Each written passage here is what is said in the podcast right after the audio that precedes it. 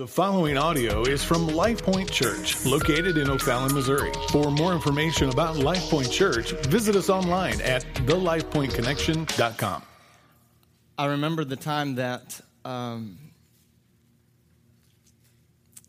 that God became very real in my life. You guys remember that moment or that, that kind of season for you? I know, I know that sometimes it's a season, right? Like sometimes it's uh, over uh, a couple weeks, sometimes it's a couple months, sometimes it's years that, that God is just kind of wooing you and drawing you and, and just kind of uh, allowing Himself to be known by you. And, and, and He's very patient with us, isn't He? I, I remember um, it was the last weekend of February. Uh, I was 21 years old, and the day before, um, someone gave me a Bible for the first time.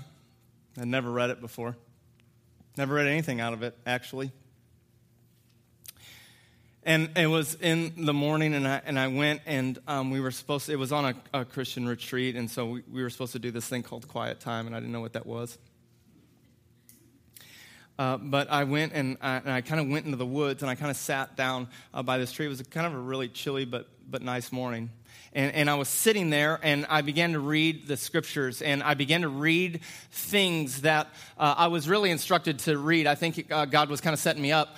Uh, but uh, I was reading these passages and really what happened to me uh, was really unique because all of a sudden I began to read things about God's grace and about God's love and about how He seeks me and He draws me and, and how He loves me. And, and, and the biggest thing was is that He, he began to, I began to read things things about how he took my sin upon himself. Everything that I'd ever done, everything that I ever will do, he, he took it all on him. And in that moment, I just remember being very frustrated with God. Um, not frustrated, like mad that he did that, but frustrated because the Bible says that he knows me. And if he really knew me, then how could that God actually love me? And, and I don't even know if it was the love that I was doubting, but really it was the free gift of grace. It was this gift of compassion that, that if God, you knew every thought, if you knew every word, every deed, every emotion, every feeling, that in that moment, how could you really have, have grace in that moment? And so really, that was the beginning of me wrestling with God. He wins. He, he does that, doesn't he? Right? I, I mean, he kind of wins, and and um,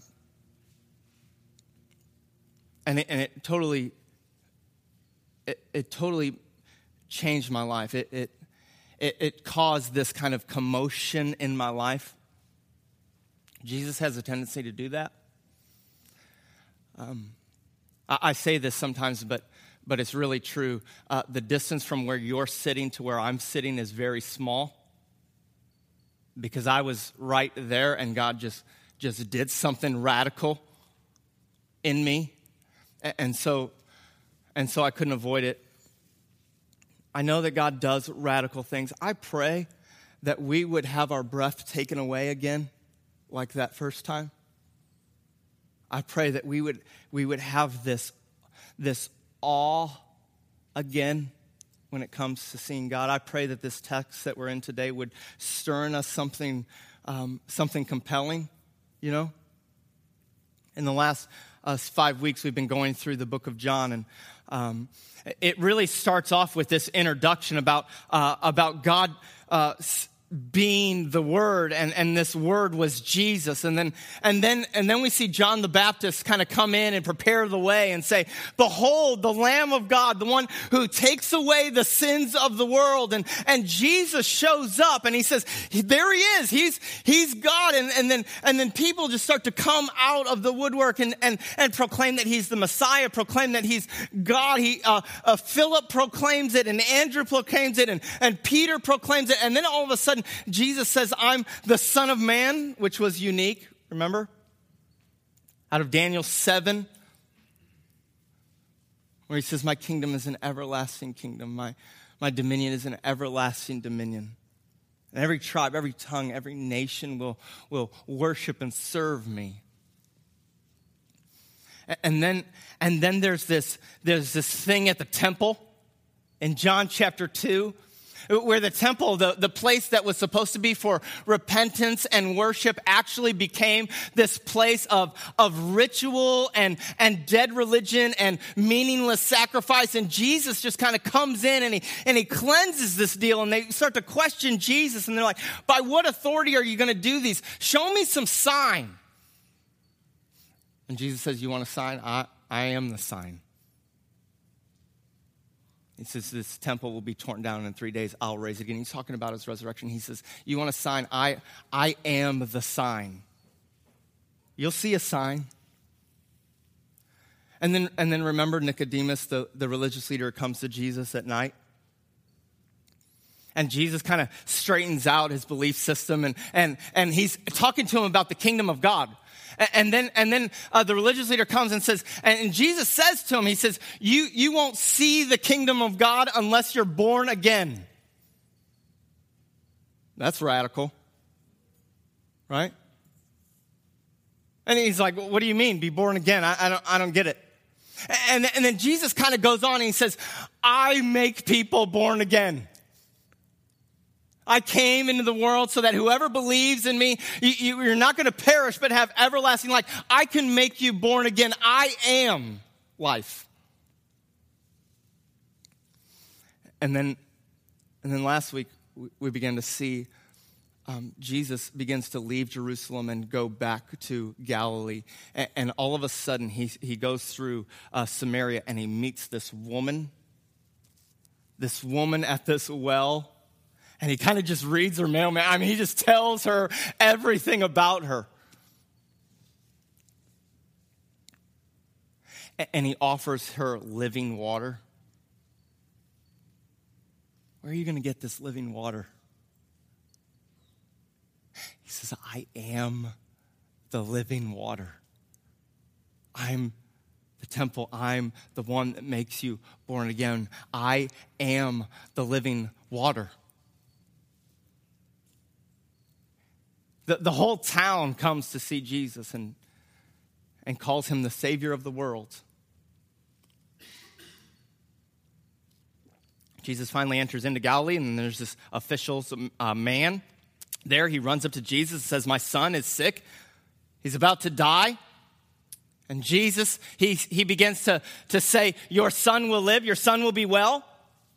And sure enough, he goes back to his house and his son was healed and, and, and his, whole, his whole household believes.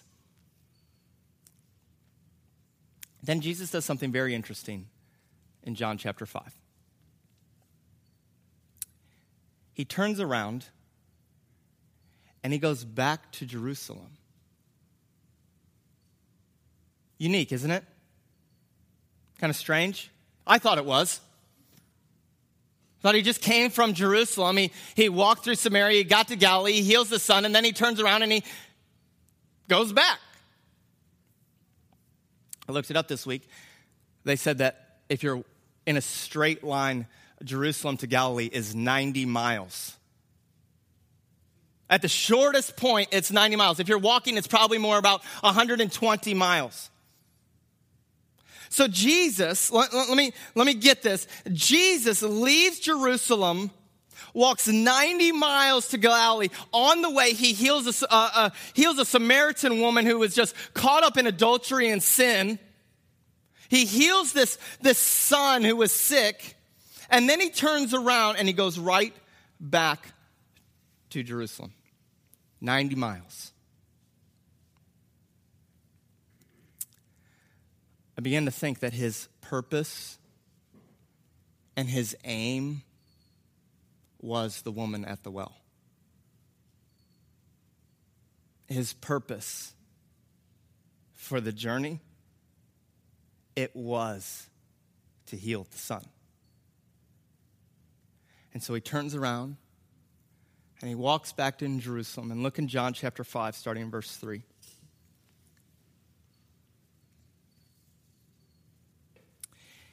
He walks right in to this area where there's this pool, this pool at Bethsaida. And, and let me give you some background on this. This, this pool was known to have healing in it.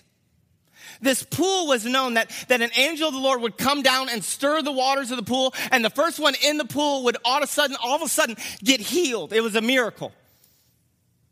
Now look in verse 3.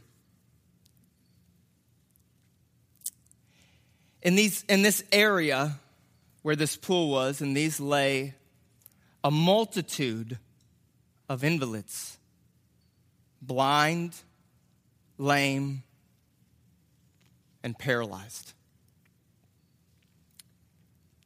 Jesus walks 90 miles to go to this area where there is a multitude of sick, a multitude. This is probably hundreds of people who were sick and lame and paralyzed, hundreds of people who were blind, hundreds of people who had some type of ailment that were just waiting to be healed. There was probably family and people around to kind of help them around, but they're, they're covering this, this area, if you will. And among the multitude, Jesus goes to one man. Just one man. The Bible says that this one man was paralyzed for 38 years.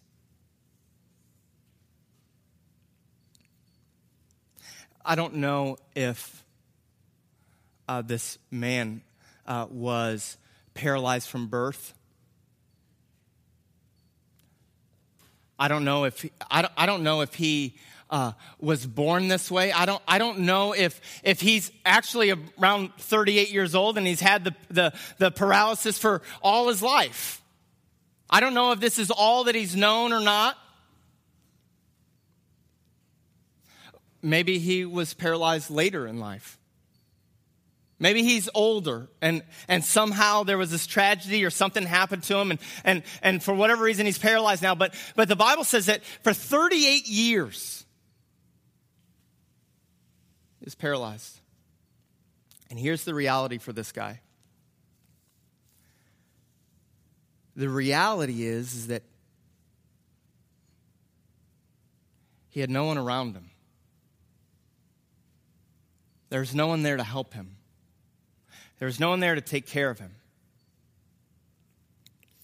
I believe that it's possible to be among crowds of people and feel absolutely alone. I believe that it's possible to be in the middle of the multitude of people and feel alone and feel abandoned and feel helpless.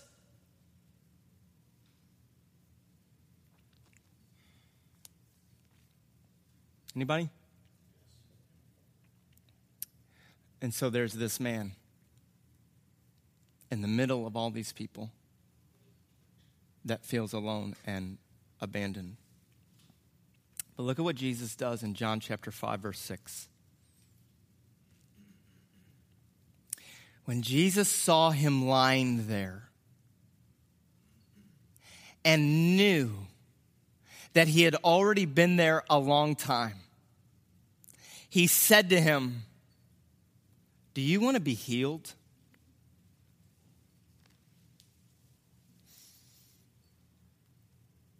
Now, Jesus knows this man. Hear me, just like he knew the woman at the well, just like he knew the official's son was sick, he, he knew this man. He absolutely knew him. And, and, and, here's, here's the deal He knows Peter, he knows Philip. He says, I saw you by the fig tree. He, he knew this man. And He knows you. I remember the day that I was sitting there by that tree. And I began to think about how, how He knew me.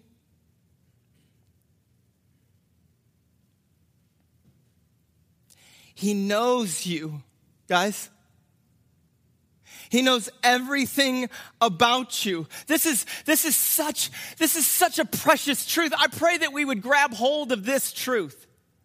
Because once you know that Jesus knows you and you know him and you know him as friend and you know him as Lord and you know him as Savior and, and really you know him as your treasure, you know what I'm talking about? Like when you really know him as the life giver, as you know him as the living water, as he says that he is, the, the, the, the main thing is not only that you know him, but he knows you. He knows every thought. He knows every deed. He knows every word. He knows everything you've ever spoken and everything that you've ever done. And He knows every feeling that you've ever had. He knows every emotion that's ever been in you. He knows it all. He absolutely knows you.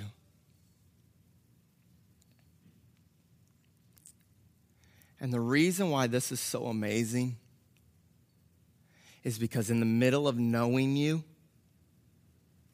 he has compassion. I think that's what I wrestled with.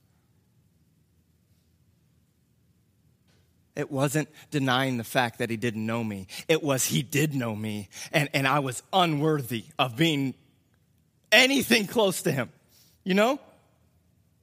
He knows you and he has compassion on you. If, if Jesus was mean and hard hearted and cruel, to be known by him would be horrible, wouldn't it?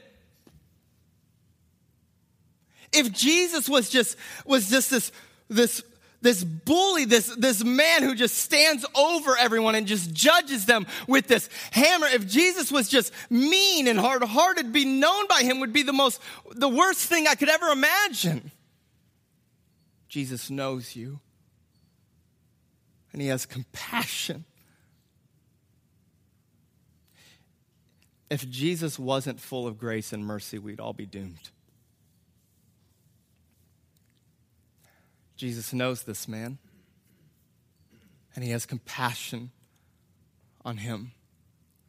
And that's why being known by him is so amazing. He knows completely the woman at the well and has compassion. He knows completely all of the disciples. He knows completely the thoughts of all the Jews, and he knows this man, and he knows you, and he has compassion. But why? Is it because we deserve it, guys? Am I worthy of that grace? If we were worthy of grace, it wouldn't be called grace.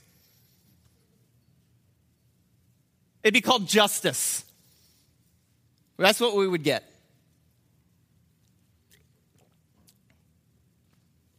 It's not because we deserve it, it's because it's the nature and the character of God to be compassionate. Because Jesus says, I came to seek and save the lost. Isn't that amazing? That he would come and seek and save the lost. Listen to me. That Jesus would walk 90 miles find this one man because he came to seek and save the lost. 90 miles. And then he asks him, Hey, do you want to be healed? now, this is crazy. Because the man doesn't say, Yeah, he doesn't say, well, um, that's why I'm here. He, he, doesn't, he doesn't say, oh, yes, I want to be healed more than anything else. You know what he says? Jesus says, Do you want to be healed? And, and he says, um, I don't have anyone to put me in the pool. You see, when the water stirred, there's, there's no one here to help me. You, you see, you see, here's the deal. Uh, strange man asking me if I want to be healed. Um, the, see, when the, the water stirred, the thing is, is you've got to get to the pool. And as you can see, I can't get to the pool. And, and even when I kind of come close to getting to the pool, someone always beats me to the pool. And, and it, I've been here a long time. As you can see, I have a problem getting to the pool. Jesus doesn't say this, but you can almost see it on his face. He's like, I know. right? You see, the problem is I can't get to, he, and Jesus is like, I know. Do you want to be healed?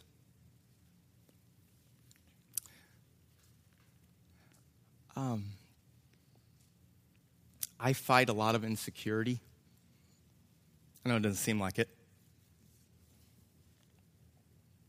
I was just telling a friend uh, this last week that uh, sometimes I struggle so much with insecurity that I feel like my worth and my value is only based on like my last sermon.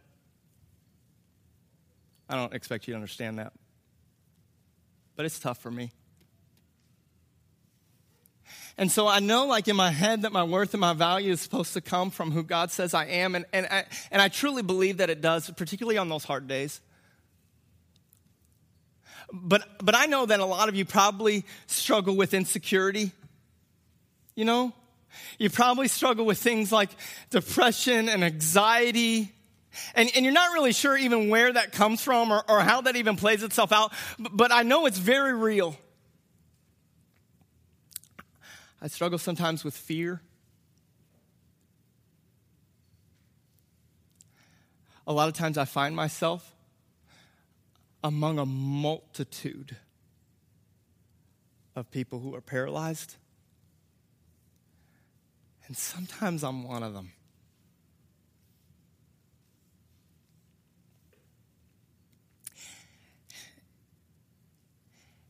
And Jesus says, I know.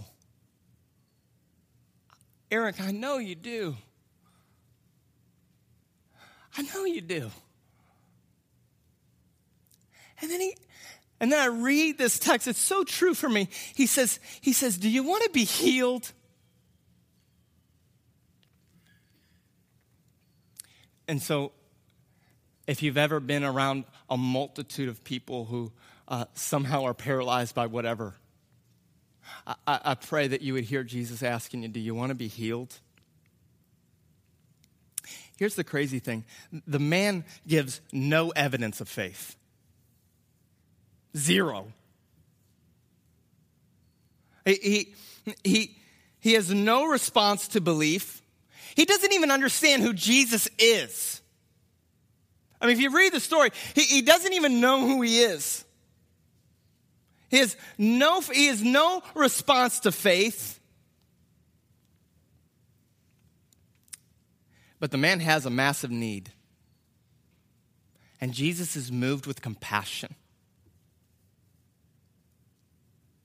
Jesus is moved. That's why the Bible calls him the sympathetic high priest, because he knows what you're going through, he knows your struggles. He knows the front that you try to put up so that nobody else will recognize it. He sees right through that.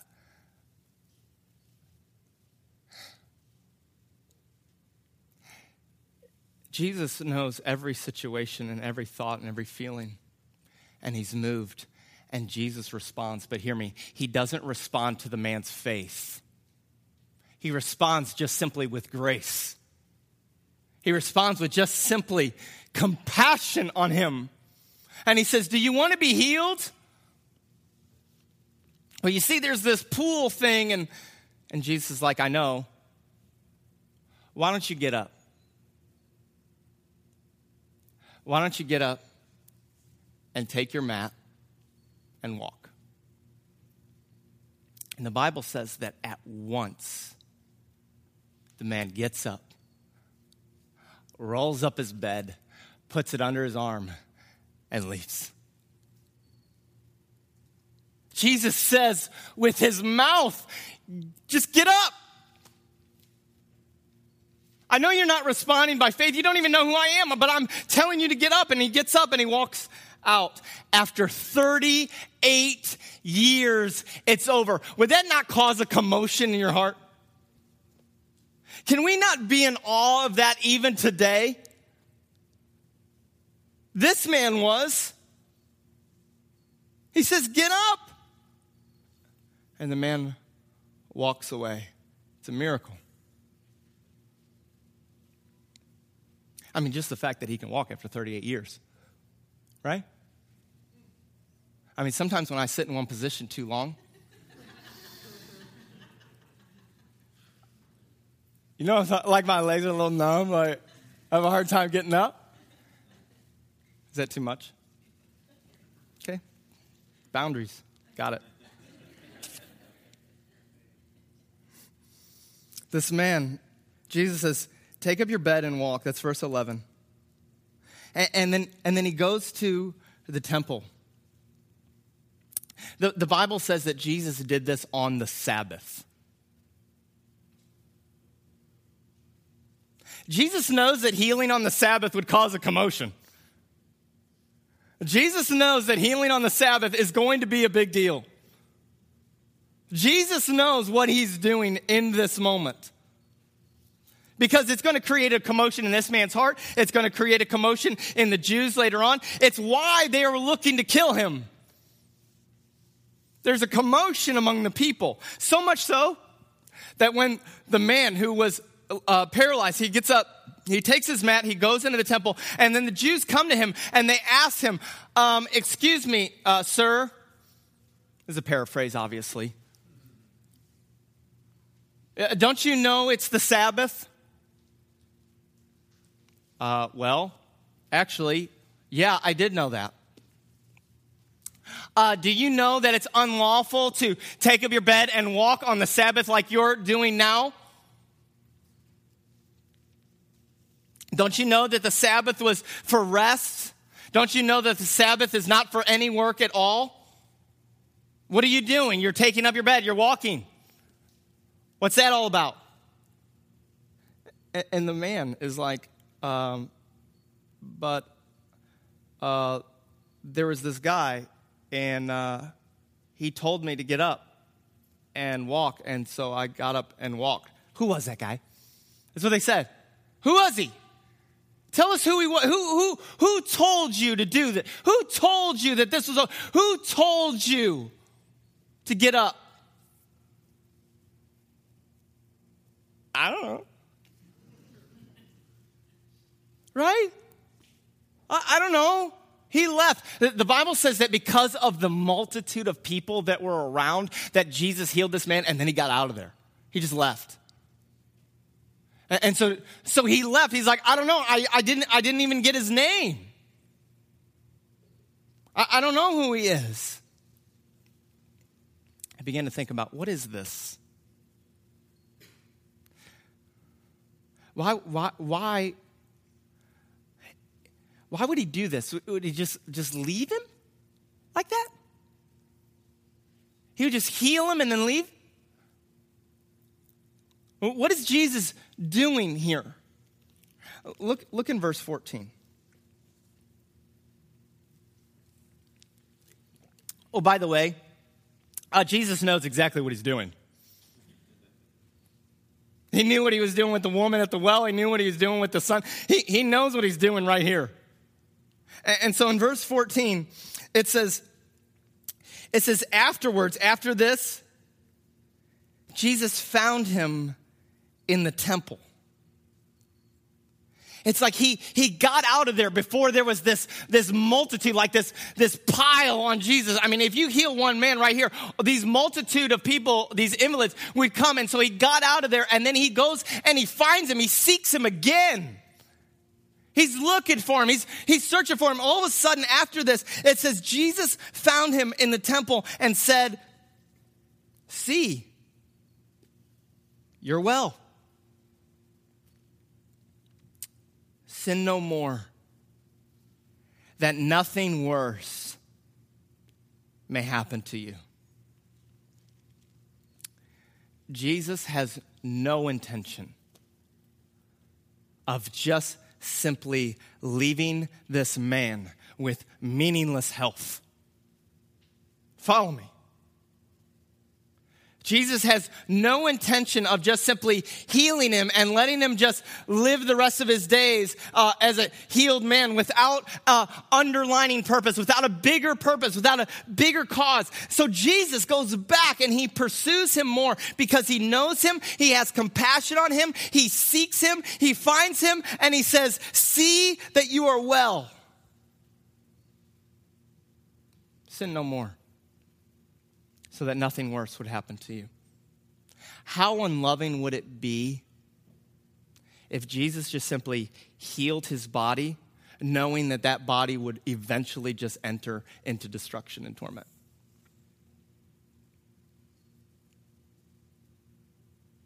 Jesus doesn't just heal people without cause or intention. So, what is the real issue of the healing?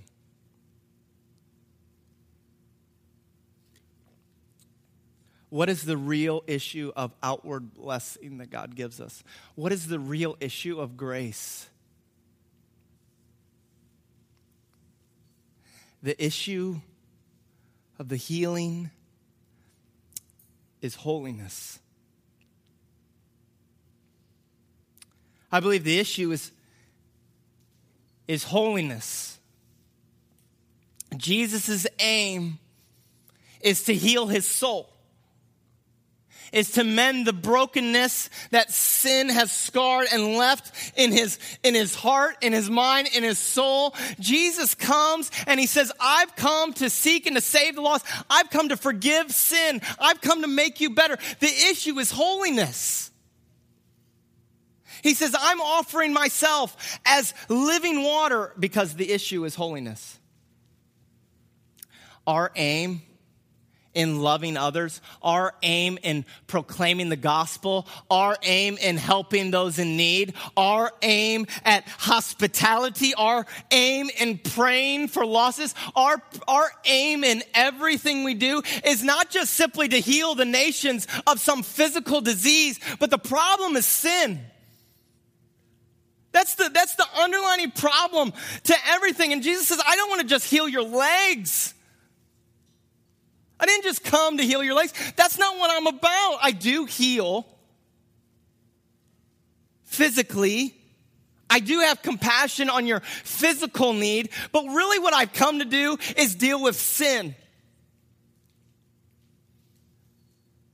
Healing cannot be an end unto itself healing cannot be just simply a quick fix to our external need. Healing cannot just simply be so that we would feel good and idolize our legs. Look, I can walk. It cannot just simply be so that we would be more comfortable. Healing cannot just simply be about healing a sickness. It has to go deeper than that because that's the most loving thing.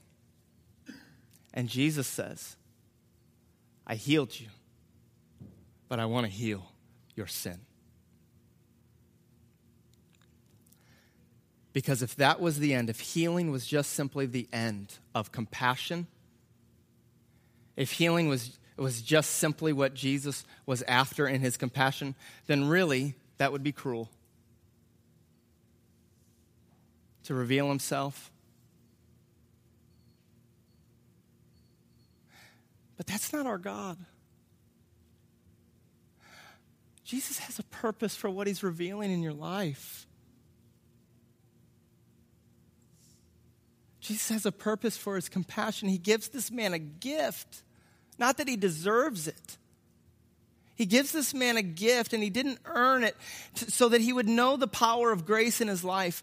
It's like Jesus says, Wake up. Wake up. Do you want to be healed? So many times I find myself asking God for external things,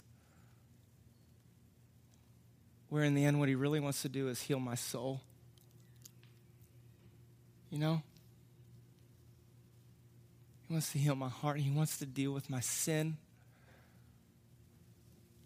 And so Jesus does that. Jesus says, I've come into the world to forgive sinners. I've come into the world to set you free from sin. I've come into the world to start a commotion in your heart, to heal your soul. The whole deal is about holiness. Jesus is saying the main objective is not just to deal with your sickness, although one day there will be no more sickness. There will be no more tears, there will be no more, no more pain. I'm going to deal with that, and this is a picture of that, but I really want to come and deal with your sin. Jesus is about making us holy by dying for sin, or else something worse.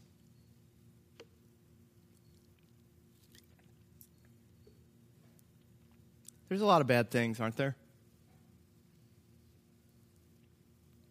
Malaria is pretty bad.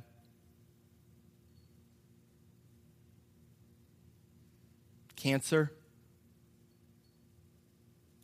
It's pretty bad. You ever know someone who is getting eaten up by cancer? HIV, AIDS, it's pretty bad. To be paralyzed for 38 years, that's pretty bad.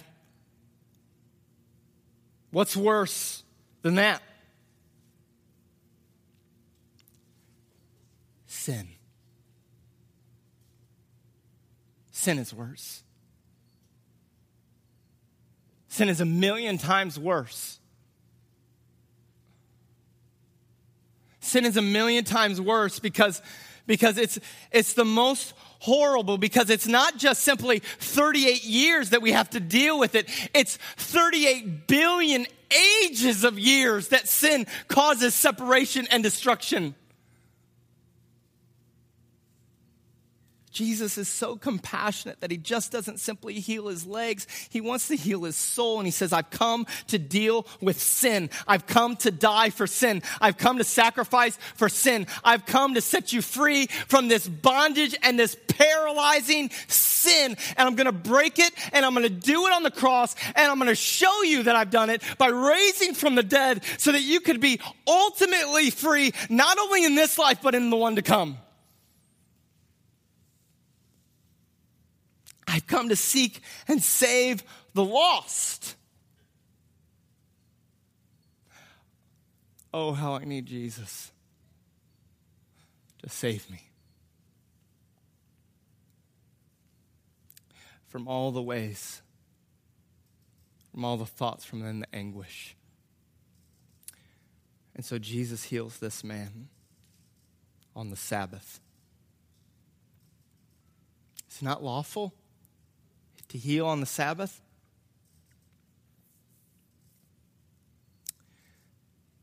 And then Jesus ends with this. He says, You see, my Father, He works on the Sabbath. My Father, He does things on the Sabbath. And so Jesus says, So I do things on the Sabbath. You see, my Father, He still works. The Bible says that He holds everything by the word of his mouth. He has to do that on the set. He, he sees his father working. And, and, it's like, it's like Jesus says, my father heals on Sundays. At this time, it would be Saturday. Now we see it as Sunday. He says, My Father heals on these days, and so I heal on these days, both physical and spiritual, both physical and emotional. I heal every day. Jesus says, I bring life on Sunday, I bring healing on Sunday, I bring hope on Sunday, I let the lame walk on Sunday. And, and then he says, I'm, e- I'm equal to God.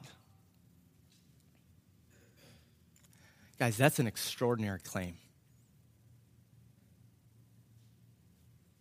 But that's next week. I pray that today we would not just simply trust Jesus to provide some external blessing and not being able to trust him with our soul. Because that's what he came to deal with. He came to deal with our sin and our brokenness. And listen, guys, what I've learned or what I'm learning is that he's big enough to take my insecurity. He's big enough to take my heart. He's big enough to meet me at that moment when he first started a work in me, and he's big enough to see it to completion. And can we just trust him with that? Do you want to be healed? It's like Jesus says, I know. I know. So let's pray.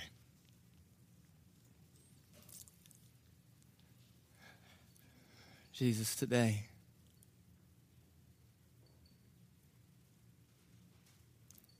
Lord, I ask that you would help me trust you with salvation.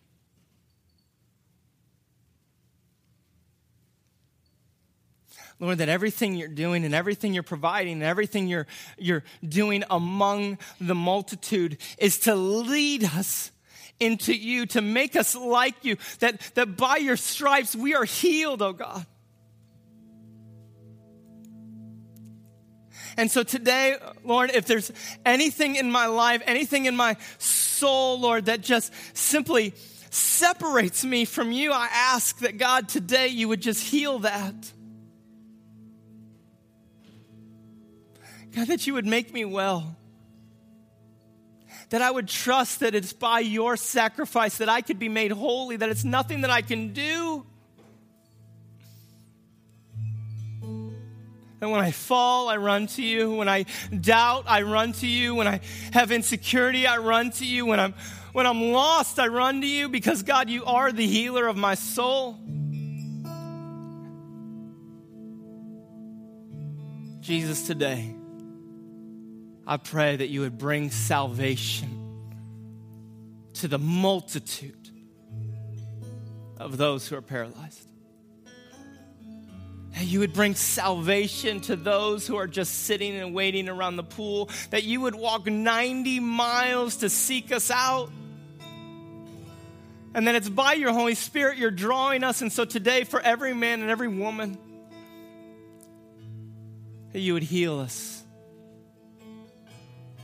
for the glory of your name. Not because we deserve it, but by your grace. that I would trust that you have dealt with my sin, and that would set me free.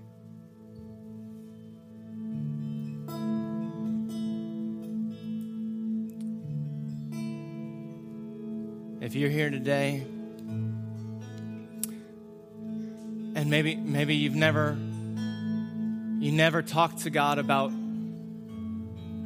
about how He knows you.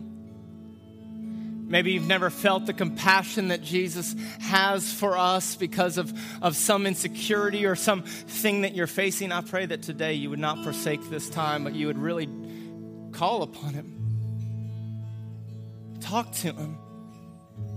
Talk to Him about knowing you. Talk to Him about healing your heart. Talk to Him about healing your soul because He wants to. That's what He came to do. That's why he sent the Comforter, the Holy Spirit, so that he can work and talk to each one of us individually, just like he did with this man. He responds to you.